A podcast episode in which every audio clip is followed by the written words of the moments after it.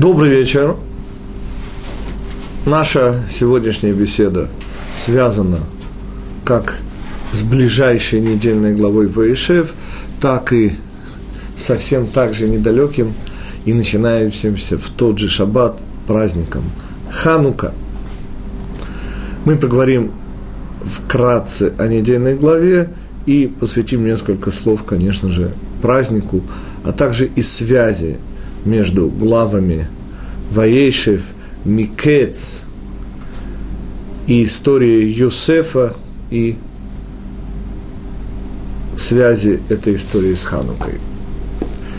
Самый первый и, быть может, злободневный комментарий связан с тем, что не в силах объяснить ни социологи, ни какие другие исследователи – Собственно, это проблема, начавшаяся еще до создания государства Израиль. Евреи, приезжающие в эту страну, и вовсе неплохо материально устроившиеся, покидает ее, причем, если мы говорим там о последних 30-40 годах, тысячами и десятками тысяч в год. И если бы речь шла о новоприбывших, которые не нашли себе здесь места, то, как говорят у нас на иврите, мейле.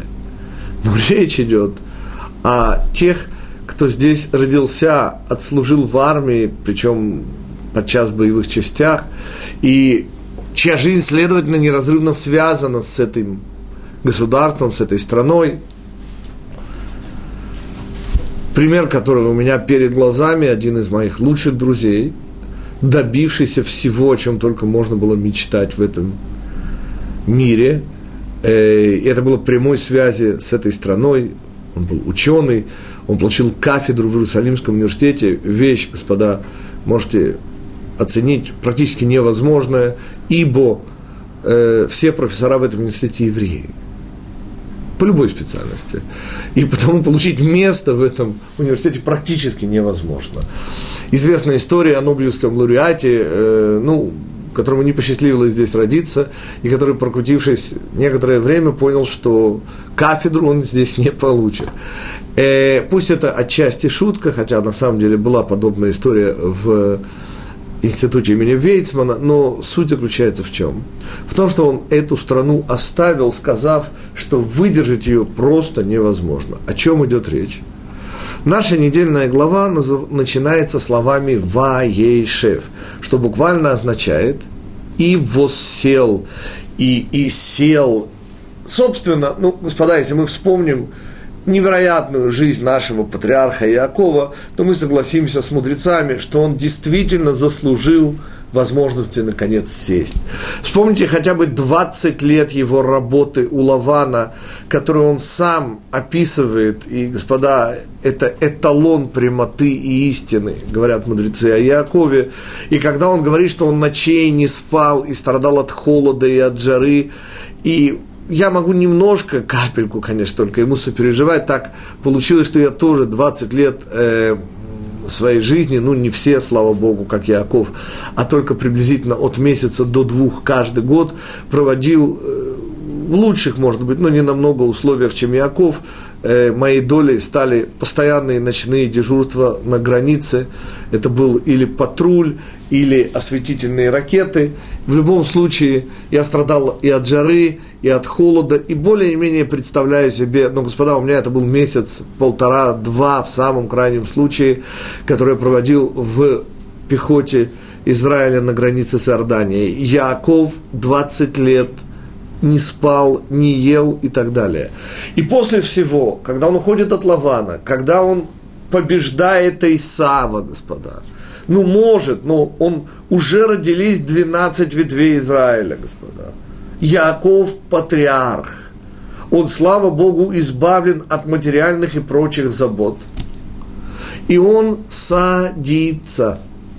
Ваейшев. Яаков. А дальше, господа, начинается комментарий, который объясняет и то, почему евреи в огромном количестве покидают страну Израиля. Не ужившись и не прижившись с ней, хотя иногда в ней родившись, и ссылки на климат здесь просто не работают. Они тоскуют по, по климату Израиля, я их встречал и в Лос-Анджелесе, и в Нью-Йорке, и во многих других местах, даже в Берлине, господа. Хоть это и не очень приятно признавать. И тем не менее, они оставляют эту страну из-за одной вещи, которую объясняют мудрецы. Понимаете, говорят мудрецы, «Зо эрец охелет йошвеха». Так говорит Тора в пятой книге. Страна, которая поедает буквально, охелет, поедает, йошвеха, тех, кто сидит в ней. А теперь комментарий. Понимаете, эта страна, из которой, и мы немножко об этом говорили, Всевышний смотрит в мир. Здесь, через эту страну, здесь дом Всевышнего. Эйней Ашем Ба. Глаза Всевышнего в ней, через нее. И всякий раз, когда мы начинаем говорить об этой стране, о чем мы должны помнить, говорят мудрецы – пример в данном случае моего учителя Рава Мойши Франка. Представьте себе плотника, который делает для хозяина шкаф. Нормальная вещь. В особенности, если этот шкаф делает у себя в мастерской. А теперь перенесем действие по созданию шкафа в дом хозяина. Вы понимаете, господа, что ничего не задеть, да стакан воды выпить уже проблема. Понимаете, в этой стране все проблема. В этой стране мы с вами находимся в доме хозяина.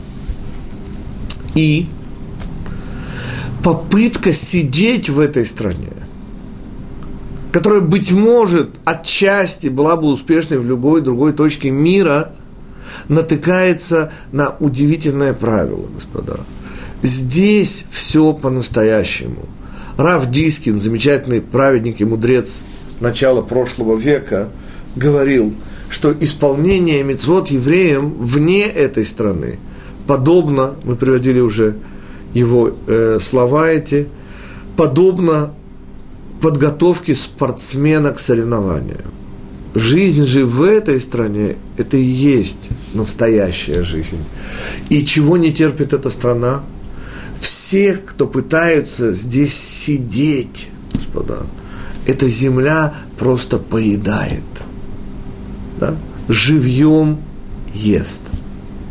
И вот этот урок, который мы получаем от нашего праца Иакова, который по всем параметрам, по всем меркам заслужил покой, и в конце концов просто сел, как и подобает патриарху, и тут же, говорят, Раши приводит этот мидраж, на него набросилась злость Йосефа, история с Диной. И результат, как мы и увидим в ближайшие главы, был спуск Египет. То есть сама попытка успокоения, достижения никак с этой страной не вяжется. Это страна, которая просто поедает, поедом ест всех тех, кто хочет здесь иметь спокойную жизнь эта страна только для работы. Здесь дом Всевышнего. Вот этот комментарий, да, вопрос. Можно добавить, что в Гемаре написано «Израиль Тора Барлам Абанит Нибас Это связано. Да, мудрецы отмечают это и по-другому. Мы мучаемся, мы тоже можем э, облегчить это, одновременно все надо вместе это смотреть, тогда будет, тогда может, да. можно себе... Называя вслед за мудрецами этот мир коридором, мы можем сказать, что вот это место на земле никто спутать не может. В каком смысле?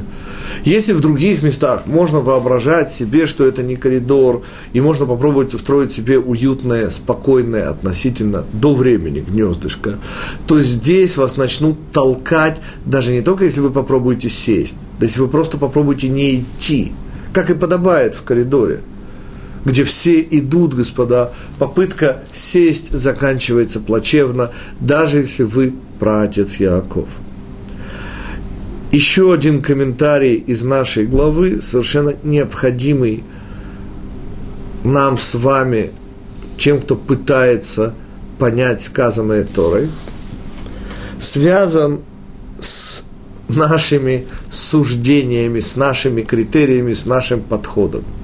Как вы помните, в результате постыдного события изнасилования Дины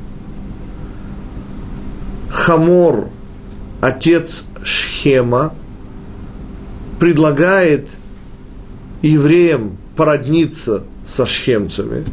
И вообще вот эту запятнанную, поруганную честь Дины да, очистить, вернуть путем, хорошо известным из жизненной практики людей, то есть замужеством с насильником. И обычная реакция тех, кто впервые без традиции комментариев сталкивается с текстом. Шимон и Леви, две ветви в Израиле, пользуясь совершенно коварно предложенным обрезанием, вырезают все мужское население города Шхема. И возмущенные крики уважаемых, впервые встретившихся с этой историей господ, я хочу прервать следующим заявлением, господа.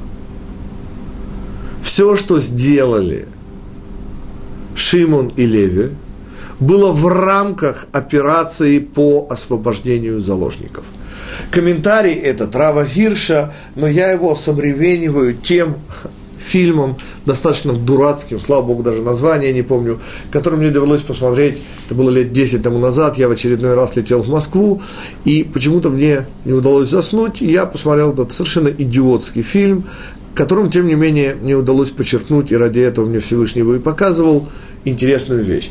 Собственно, по сюжету этого фильма главную роль, понятно, играл негр, поскольку роль была положительная.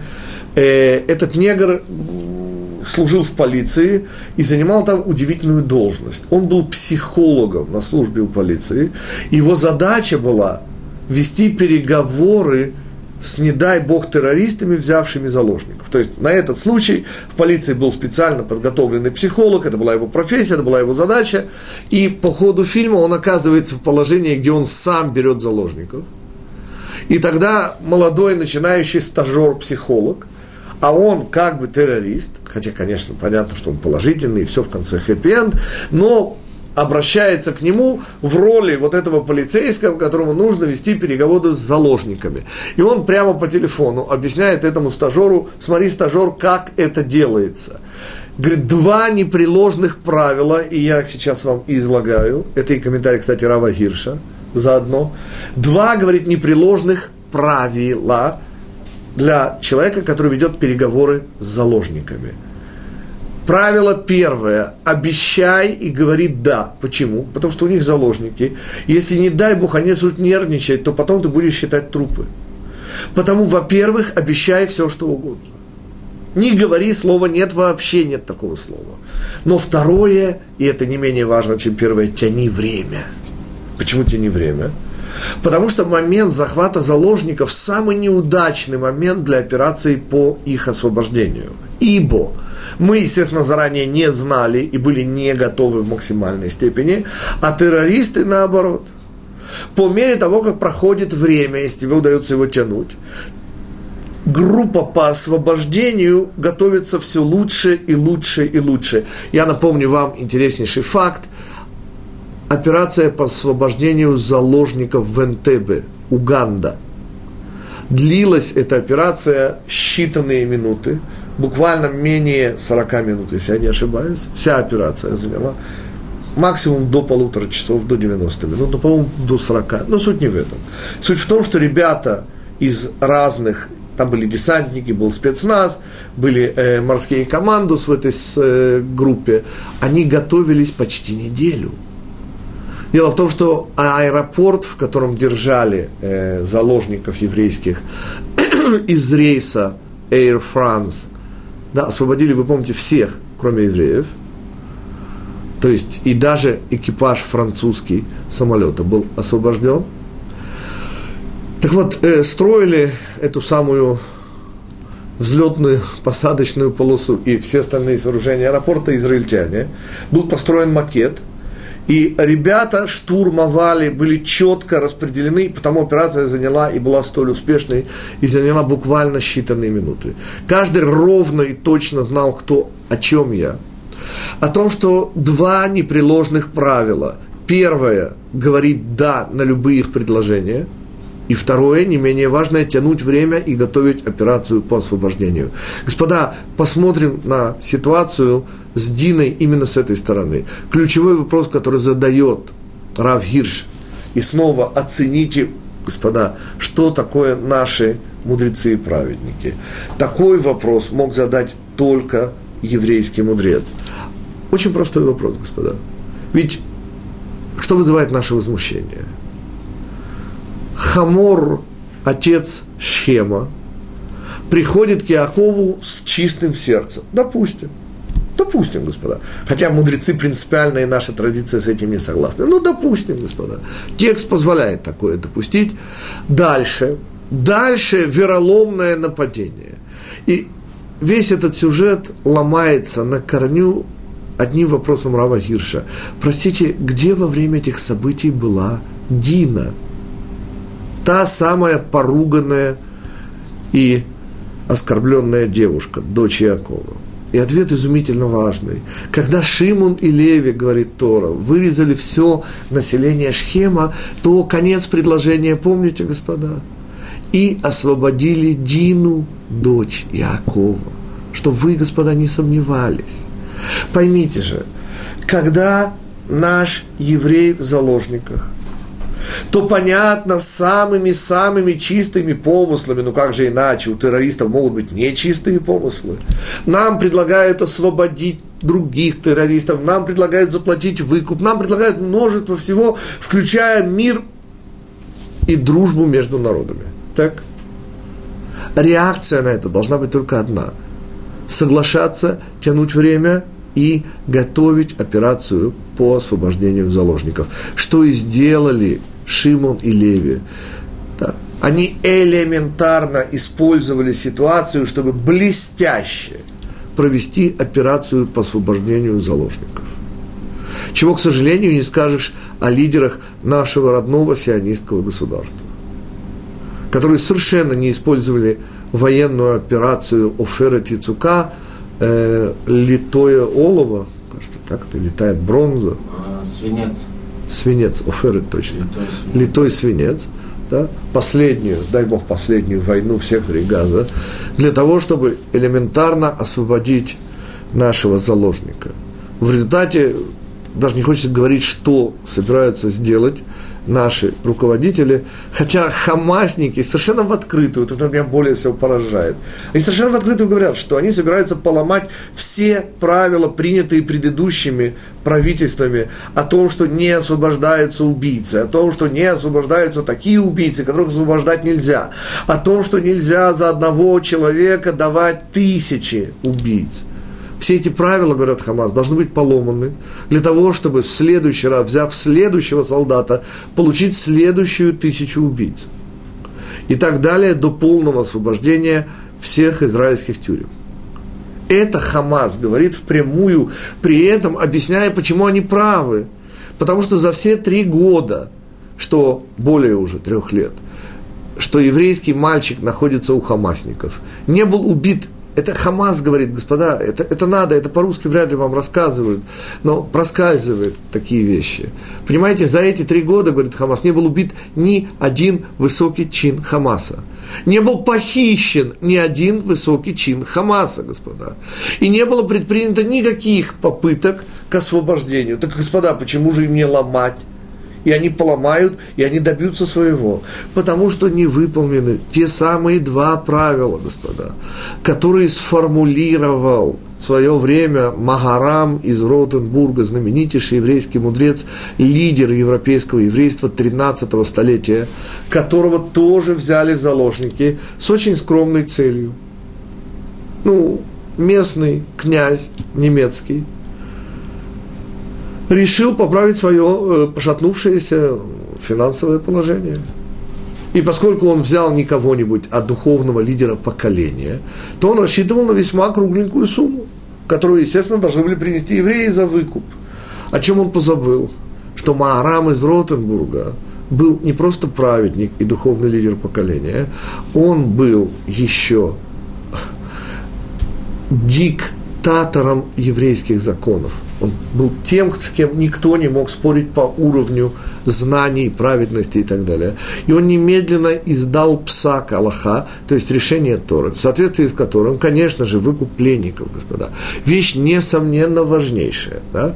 И мецва потрясающей важности, но только по обычной рыночной цене. Я напомню всем почитателям Вальтера Скотта роман Айвенго, в котором, помните, рыцарь, да, который был сбит с коня на турнире, вместе с лошадью и доспехами, а иногда и вместе с жизнью, становился просто рабом, и надо было выкупать не только лошадь и доспехи, но и самого себя. Э, практиковалось в те же самые средние века, 13 век, конец уже, начало, может быть, немножко возрождения, но все еще практиковалось взятие заложников и выкуп как э, совершенно нормативная вещь. И то, что мы в этом смысле должны понять, но были средние рыночные цены. И вот их нарушать Маарам из Ротенбурга запретил. Он прожил в неволе несколько лет до своей смерти. Его выкупил уже труп богатый еврей, который, кстати, похоронен. Очень интересно, те, кто будут в Вормсе, господа, сохранилась могила Маарама. Рядом с ним могила того, кто выкупил его тело – и молитва очень-очень действенная.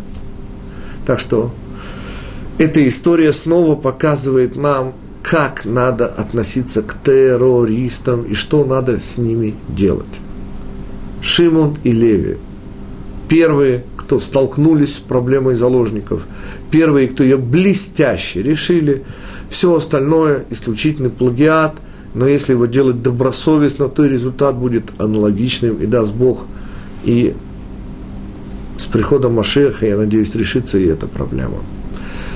Вот это все, что я сегодня хотел сказать о недельной главе, кроме главной, конечно же, сюжетной линии ее, конфликт Йосефа и братьев. О самом конфликте вы можете почитать, достаточно подробно рассказывается в моей книжке «Путешествие по недельным главам». Все подробности, как всегда, на нашем сайте juniversity.org. Juniversity пишется как University, только вместо буквы U пишется J и W. И получается Жид-университет. University. Так вот, мы уйдем сейчас от обычных комментариев в сторону связи которая обязательно должна быть текущих недельных глав. В данном случае это две главы Ваейшев и следующая вслед за ней э, Микец. Это главы, рассказывающие о Йосефе, о нашей главе это еще одна очень интересная история о спуске не только Йосефа в Египет, но и спуске Иуды по отношению к своим братьям. Вот это противостояние Иуды и Йосефа, которое находит свой пик в недельной главе через две недели в Иегаш, и мы о нем еще отдельно поговорим, поговорим о двух Машехах, сыне Иосифа и сыне Иуды. Наша же сейчас задача увидеть связь с Ханукой. Собственно, праздник Ханука по определению Аризаля – восьмой праздник года. Если хотите, пока на сегодняшний день предпоследний, вслед за ним есть только Пурим. Даст Бог, в будущем добавится десятый праздник, 9 ава. И в качестве восьмого, обратите внимание на число восемь, восемь дней длится этот праздник. Но самое главное в этом праздники, что число 8 есть определяющее число этого праздника. На иврите число шмоны в качестве дополнительного значения имеет слово масло, жир, шемен, корень слова шмоне. Оцените красоту, как всегда, языка. Но самое первое, о чем мне хотелось бы сказать, еще до Юсефа, это о невозможности той войны, которую вели Маковеи, да, сыновья Йоханана бен Мататияу против империи Селевкидов. Немножечко истории, господа. Эта война в древнем мире была просто невозможной. Почему? Да потому что она была религиозной. Древний же мир, слава Богу, не знал религиозных войн по уважительной причине. Древний мир был исключительно идолопоклонническим, как придумали христиане, более точно, да, он вовсе не был монотеистическим. То есть повсюду царило многобожие, а у многобожия есть одна изумительная положительная черта, господа.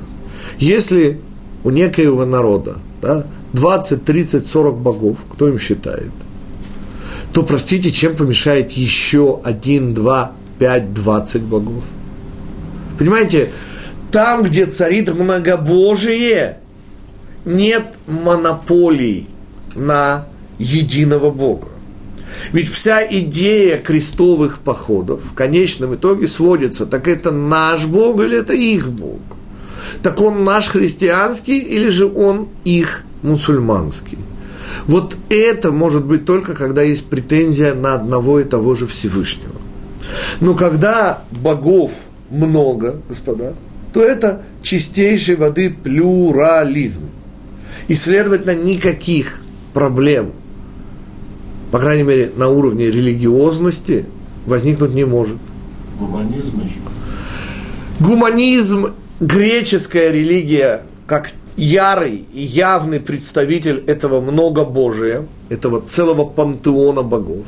Господа, и чем еврейский, совершенно трансцендентный Бог мог помешать грекам? Вот этот самый-самый главный, наверное, вопрос, без ответа на который мы просто, видимо, не поймем, а почему то, что противостоит иудаизму, и это очень важный момент, господа, это не атеизм. Помните, мы говорили с вами о Лаване, да, его достойном продолжателе Бильаме и Балаке. Так вот, объяснение было мудрецов – что люди, которые верят в то, что Бога нет, просто дураки, господа. И не надо их сурово осуждать. То же, что противостоит иудаизму, это что? Это попытка да, отдалить от нас Всевышнего и сказать, что он такими мелочами, как наши с вами, например, поступки, ну просто не интересуется. И все, что мы по этому поводу говорили в недельной главе Балак, что нам важно сейчас. Ну, простите, как гуманисты, подобные Линам, могли запретить самым негуманистическим образом отправление обряда в другой религии? Господа, ну что им мешало, что евреи соблюдают шаббат? Ну как их задевало? Помните, они отменили всего три вещи – кавычка, конечно, всего, они отменили еврейский календарь, каким образом? Запретив отмечать новомесячие.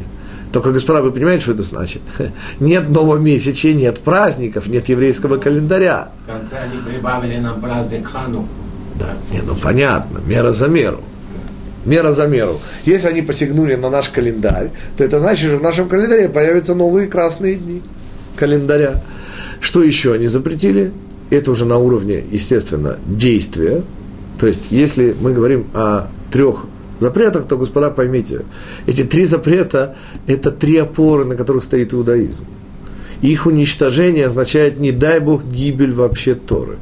Потому что на уровне, на уровне мысли, да, это запрет на все еврейские праздники, на все, что с ними связано, на весь кругооборот еврейского года – это запрет на новомесячие. Запрет на шаббат, да, на соблюдение шаббата, это удар в эмоциональной плоскости. То есть, если удар новомесячия – это разум, это уничтожение сразу всего, что позволяет нам жить внутри времени как евреям, то удар по шаббату – это удар по эмоциям.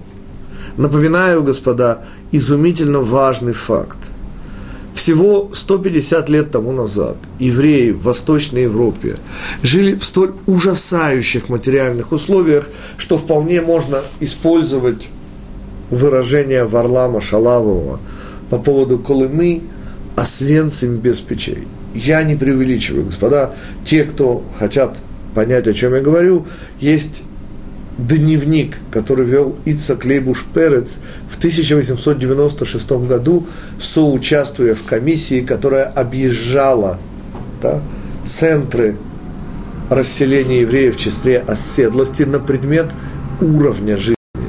И то, что он описывает, господа, непредставимо, это 1896 год, я объясняю, господа, а за 20 лет до того было еще хуже – и тем не менее наши прабабушки и их мамы рожали детей. Детская смертность у евреев, вопреки всему, была самой низкой в мире. Просто самой низкой. Но вопрос, который хочу задать, господа, понимаете или отдаете ли вы себе отчет, что позволяло рождение детей? Помните, мы говорили о удивительно мне понравившемся комментарии Рава Шерки о гомосексуализме.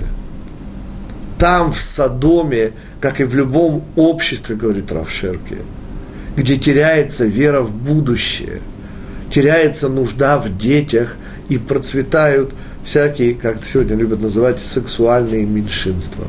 Но по сути это лакмусовая бумажка чего? Гибели, близкой гибели этого общества. Общество, которое не верит в будущее, не рожает детей.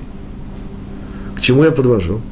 Так что позволяло нашим прабабушкам и прадедушкам не терять веру? И существует только один ответ на этот вопрос, господа. И ответ этот шаббат. Понимаете, после шести, ди, шести дней, шестидневной рабочей недели, когда горчайшему бедняку, вашему или моему прапрадедушке, да, удавалось собрать, ну, буквально только, чтобы не умереть с голоду – наши сегодняшние богатыри, выросшие сразу, есть фотографии 30-х годов, где у пап совсем маленького роста вот такие здоровенные сыновья. Ответ очень простой. Эти папы, когда были в возрасте 8, 9, 11 и так далее лет, не доедали и потому не вырастали – очень простое медицинское объяснение. И понятно, что уже в Америке появившиеся и родившиеся дети, слава Богу, не просто перерастали, а намного перерастали, просто потому что получали еду в том самом необходимом возрасте. К чему я подвожу? Что вот эти несчастные копейки, вот эта постоянная битва за кусок хлеба в самом прямом смысле и полуголодное нищенское существование, которое они вели, освещалось одним единственным факелом. И это была не Тора, господа. К сожалению, времени для учебы у них оставалось очень мало. Зачастую они не умели читать и писать. И еле-еле знали наизусть молитвы. Но то, что их держало на плаву и позволяло не терять оптимизм, был шаббат. Вот этот шаббат, вот эта удивительная энергия, вот этот потрясающий заряд веры, который ждал их в конце каждой беспросветной недели, вот это то, что давало им возможность не утрачивать веры. И вот это то, что запретил Антиох IV. Да, вопрос. Шхина еще не, ну понятно. Я сказал энергетика. Можно сказать шхина, но выражаясь современным языком, конечно же, заряд оптимизма, веры, которую они получали из шаббата не в шаббат, а из шаббата.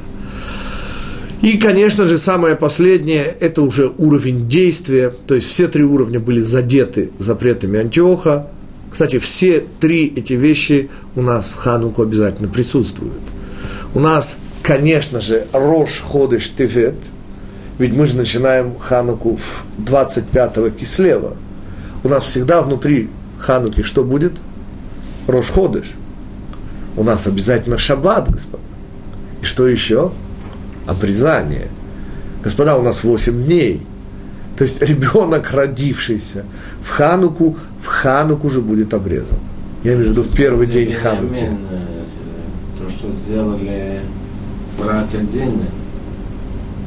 Нет, окей, намек здесь, несомненно, присутствует. обрезание. Но что я сейчас хочу сказать? Что запреты Антиоха наводят нас на поражающую своей ненавизной мысль. Господа, я подозреваю, что у господина Антиоха IV были еврейские советники. Потому что, понимаете, найти вот эти три точки, да, исчезновение которое обрушивает, не дай бог, все здание иудаизма, должны были быть очень знающие евреи. И мы с вами знаем, к сожалению, во всей истории, всюду, где были страшные да, злоумышления против евреев, присутствовали выкресты. Это мы говорим о христианской Европе, или те, кто приняли ислам, если мы говорим об арабских странах. Вспомните хотя бы диспут Рамбана, в результате которого был просто Рамбан был изгнан из родного города своим возлюбленным королем Якобо II. Кстати, книга очень рекомендуется для чтения и тем, кто нуждается – в элементарных доводах, опровергающих христианство, а догматы христианства мало изменились с 1265 года, и отец Пабло Выкрест, который пытался выйти на духовный ринг против Рамбана, господа, во-первых, книга дает незабываемое удовольствие – от того, как еврейский мудрец духовно избивает этого выкреста. Это, это просто наслаждение, господа. Причем он бьет его одной левой рукой. Прочитайте, посмотрите. Но полезность этого диспута не только в той э, несомненном удовольствии, которое вы получите от, от этого интеллектуального избиения – а еще и в том, что доводы отца Пабло – это доводы современных христианских миссионеров до сегодняшнего дня, поскольку ничего более разумного христиане не придумали, чем то, что говорил отец Пабло в 1265 году. И тот разнес, который устроил ему Рамбан, очень-очень поможет вам. Да, вопрос. В иудаизме нет догм фактически. В иудаизме есть законы Торы, и в этом контексте, если мы говорим о догмах, есть интереснейший закон. В иудаизме не может быть закона без исключения. Ибо законы Торы даны для людей. Они не над людьми. И этим иудаизм принципиально отличается от догматического христианства, где догмы находятся над людьми и, следовательно, подавляют людей. То есть они еще во времени он э, как-то преломляется закон. Окей. Мы бежим дальше, господа, и возвращаемся от Рамбана к нашему основному вопросу. Так как же тогда, в 169 году до христианской эры, величайшая империя, которую возглавляли потомки одного из военачальников Александра Македонского, речь идет о командире отряда его боевых слонов Селевк, так его звали, отсюда сели в его потомки. Так вот, это в тот момент одна из сильнейших стран мира, которая была очевидно сильнее своего вечного соперника Египта Птоломеев, Птоломей, другой военачальник Александра Македонского.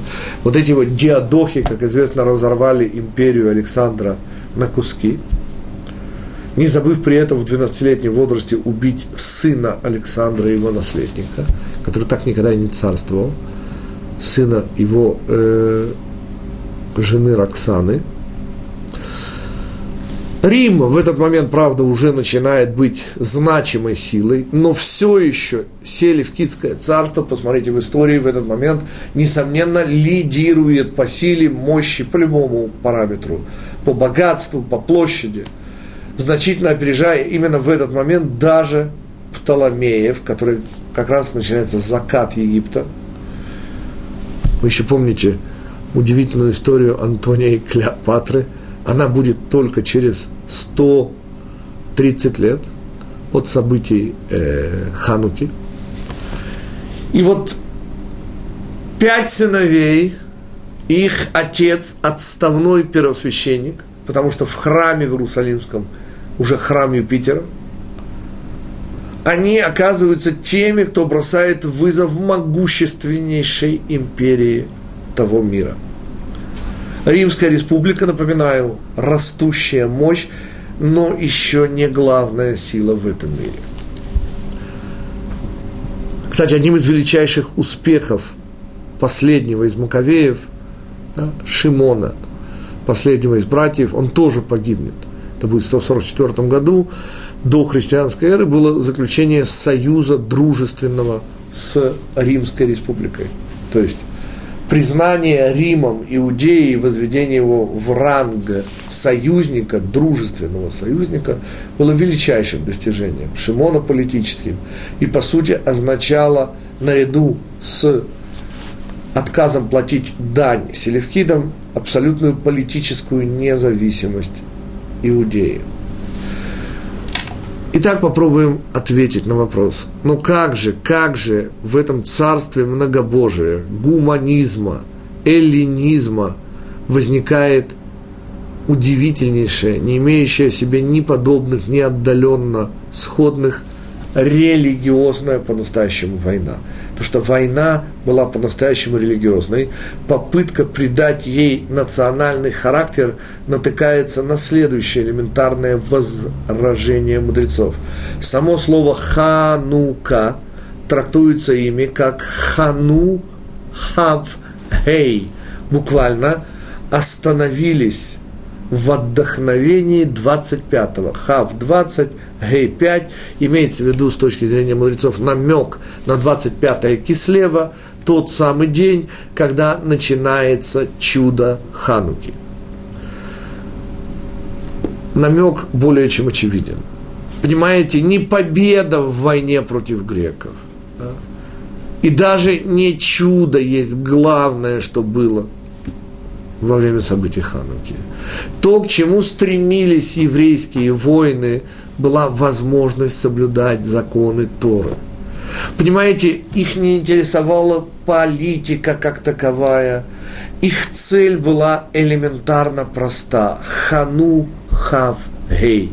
Они смогли наконец-то остановиться в своей борьбе и спокойно соблюдать шаббат обрезание, новомесячие и все законы Торы. И таким образом попытки придать их войне национальный характер, они просто убогие, они смехотворны. И еще один момент, который очень не любят вспоминать в связи с этим праздником. Я вспомнил о несомненно еврейских советниках Антиоха Эпифана, Антиоха IV, того, кто ввел вот эти запреты, от которых явно, явно несет хорошим, глубоким знанием еврейских законов. Это могли быть только евреи.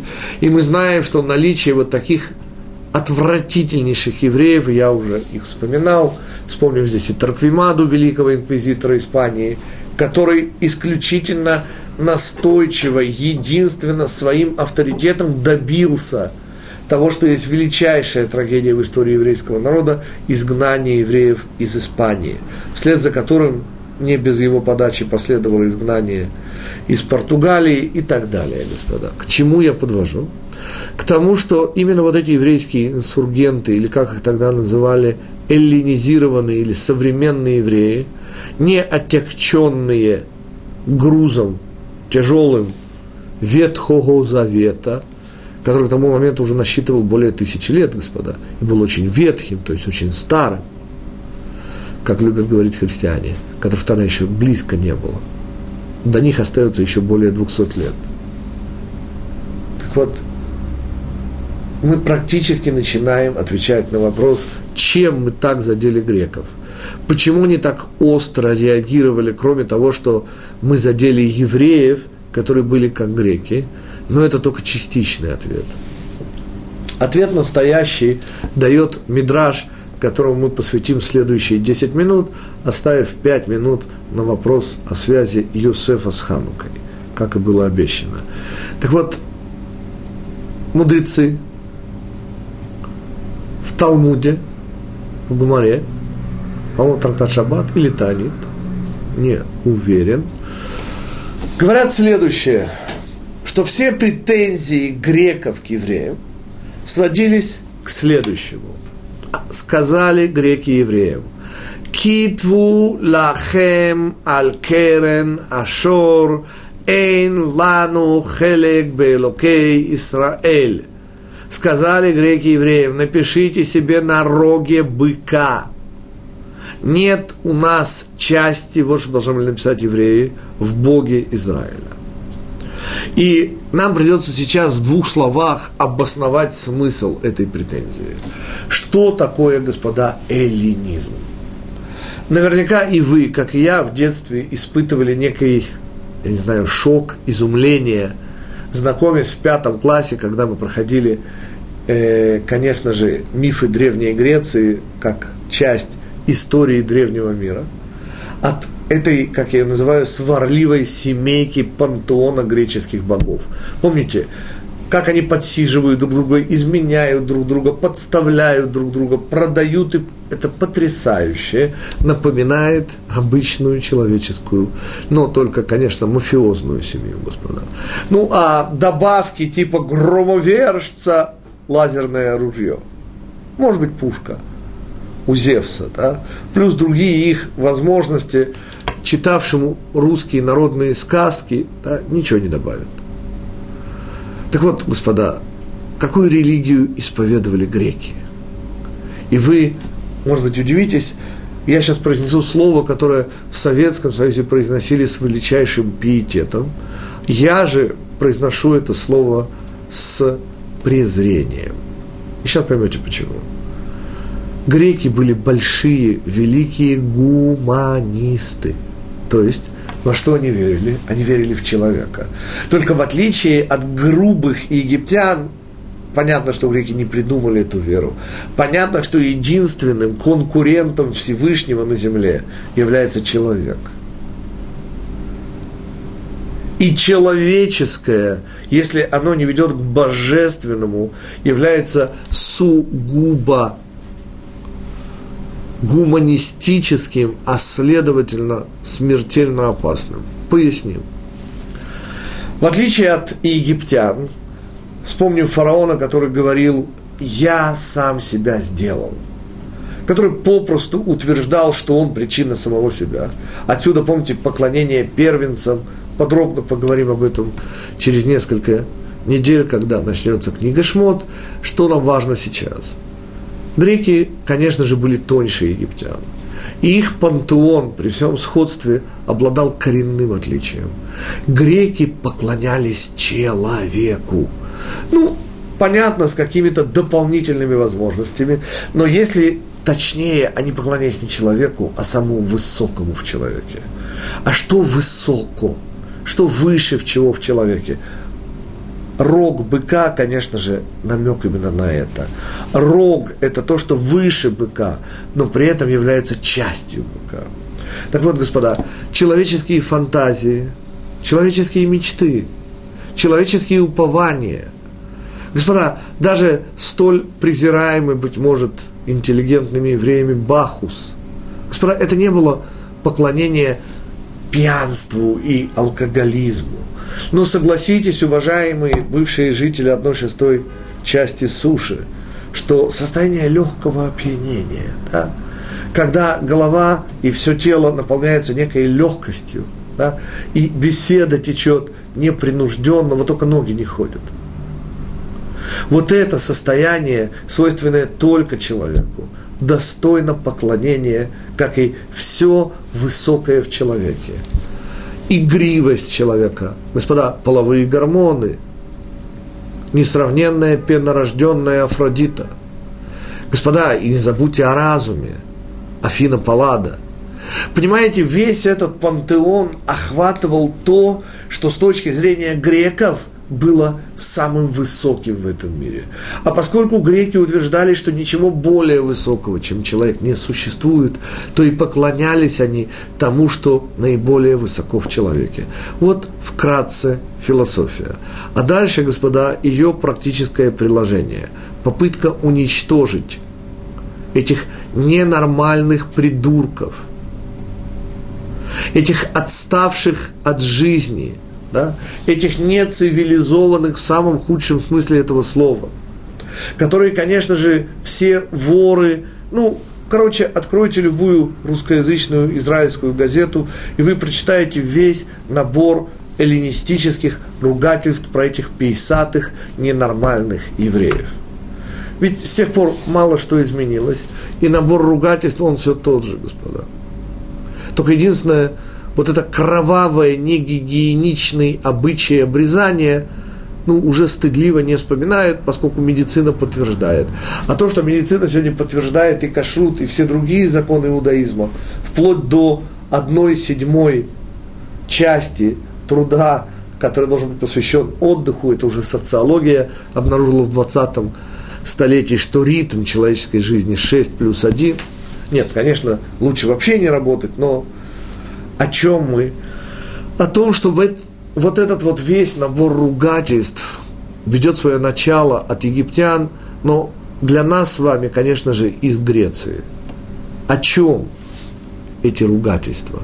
Господа, эти недоумки евреи вообразили себя частью божественного. И претензия греков была элементарно проста. Перестаньте выдумывать. Да вашего же Бога никто не видел. Да о чем вы? Ведь нет ничего выше, чем человеческие мечты, мысли да? и вообще все, что свойственно человеку. Это и есть настоящий гуманизм. Вот только что мешает этому гуманизму – Понимаете, вот эти пейсатые, наивно и отчасти грязно утверждающие наличие того, что выше человека. Наличие Всевышнего. И потому напишите себе на роге быка, нет ничего выше, чем рог быка. Кстати, сама идея быка, есть несколько объяснений, но самое простое из них, господа, напишите себе на всех автомобилях. Поскольку бык – те далекие времена заменял все то, что потом стало лошадью, да, а более позднее время автомобилем. То есть повсеместно поставьте себе перед глазами, что так же, как рог у быка, это все, что есть самого высокого, и это только часть быка, хотя это и выше. Вот так же и в человек – вы, евреи, никакие не части божественного. Нет ничего божественного. Вы абсолютно обычные, нормальные люди. А ваше обрезание, это уже рассказывают историки, что делали наши бедные, эллинизированные, но обрезанные евреи. Помните бессмертное в бане Иван Израилевич, вы или трусы наденьте, говорит, или крестик снимите. Господа, это оттуда, вы будете смеяться, но это исторический факт. Евреи делали себе пластические операции, это не шутка, господа. Они оттягивали себе шкурку мужского полового органа, да, чтобы избавиться от этой страшной печати на своем теле. Все это было, было, было. Таким образом, это единственная в своем роде в древнем мире религиозная война была связана с любимой мозолью любого вида гуманизма многобожия. Речь идет об замечательно важном вопросе, так Бог есть или Бога нет. И ответ на него был дан однозначно. Чудо есть свидетельство в пользу Всевышнего, а наша победа над греками означает, что Бог есть вопреки любым нашим измышлениям, вопреки всему, что мы хотим или не хотим, симпатиям и антипатиям. Каким образом наши главы связаны? Пиркей Дераби Элезер говорит, что та самая яма, в которую швырнул Реувен, ну, по приговору брать, э, прошу прощения, Рувен Шимон. Рувен был тем, кто хотел его потом вытащить, но, к сожалению, не преуспел. Так вот, Шимон был тем из братьев, и потом, обратите внимание, уже в недельной следующей главе, он будет тем, кого Йосеф оставит в заложники. Именно Шимона бросят на глазах братьев в яму, напоминая им о том, как они... Так вот, Шимон был тем, кто бросает в яму Йосефа, и Перкей де Раби Лезер, объясняя слова «бор эйнбо маим», яма, в которой нет воды, и продолжает это мидраж, который приводит Раши, всем известный, но нахашим акравим, но змеи и скорпионы есть в нем, пишет это Греция. Собственно, этот комментарий перекликается с комментарием Хошех Альпней Техом из первого предложения Торы, что вот эта тьма над Техом, слово, которое очень непросто перевести, но вот эта тьма – это Греция. О чем идет речь? В двух словах, господа, задача Юсефа в этом мире, то, что делает Юсеф в этом мире, это то, что позволяет нам, это сила Юсефа, то, что позволяет нам не растворяться, это сила Юсефа устоять в испытании с чарами высокооплачиваемой красавицы жены Патифара – вот это наша способность не раствориться и устоять. То, что называлось в советской песне того, что в любых испытаниях у нас никому не отнять. Вот эта сила Йосефа – это то, что было реализовано в Хануку. Сила Йосефа, и я напоминаю, это комментарий Раби Минахава Мендла Шнерусона, когда наша мама Рахель называя его, говорит Йосеф ли бен Ахер, то Рав Минахем Мендел Шнерсон обращает наше внимание на слово Ахер. Ахер, господа, это не другой. Ахер – это иной, инакомыслящий. Господа, это наша способность своих сыновей, решивших, что они уже никакие не евреи – возвращать обратно в еврейскую семью. Это наша способность пережить 70 лет советской власти и встретиться благодаря комментариям Торы. Понимаете, это сила Юсефа в нас. Когда мы ее сравним с силой Машиеха, сына Иуды, мы поймем, что Машиях, сын Иуды, это тот, кто открывает выход в безвыходных ситуациях. Задача же Юсефа продолжать давать нам силы идти по тем путям, которые называются традиция. Добавит мне иного, того сына, который перестал считать себя сыном. И вот это наше всегдашнее возвращение. И проходят три поколения, как в моей семье, так четыре поколения. И через четыре поколения еврей обнаруживает, что он только еврей – а иначе он просто ассимилируется, господа, его уже не видно, он уже погиб. Таким образом, Греция, эллинизация была первой культурой, которая попробовала уничтожить евреев не физически, как это делал Навуходнецер, например, которая пыталась не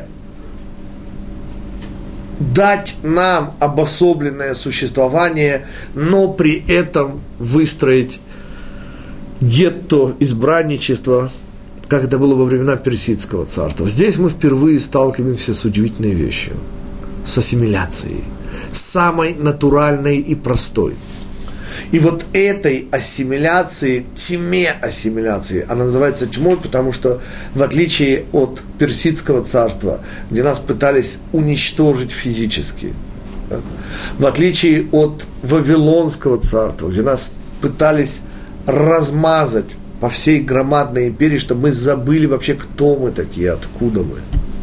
Здесь нас пытались ассимилировать сказав, что мы такие же люди, совершенно полноценные. И вот этому противостояла сила Иосифа. Та сила, которую мы вынесли с собой из Египта благодаря ему. Та сила, которая была светом в темноте, которым и является праздник Ханука, который действительно можно озаглавить «свет в темноте». Не путать с тем, что принесет в этот мир Машиях, сын Давида – Машиях, сын Юсефа, несет свет в темноте, который не дает нам сбиться с пути.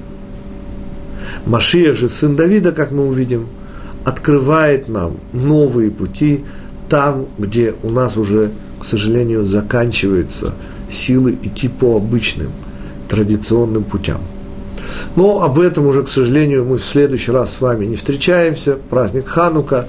Мы встретимся с вами теперь уже после Хануки, через две недели. И, естественно, поговорим о недельных главах, связанных с Египтом и со спуском туда. Всем счастливого, светлого праздника Хануки. Всего хорошего.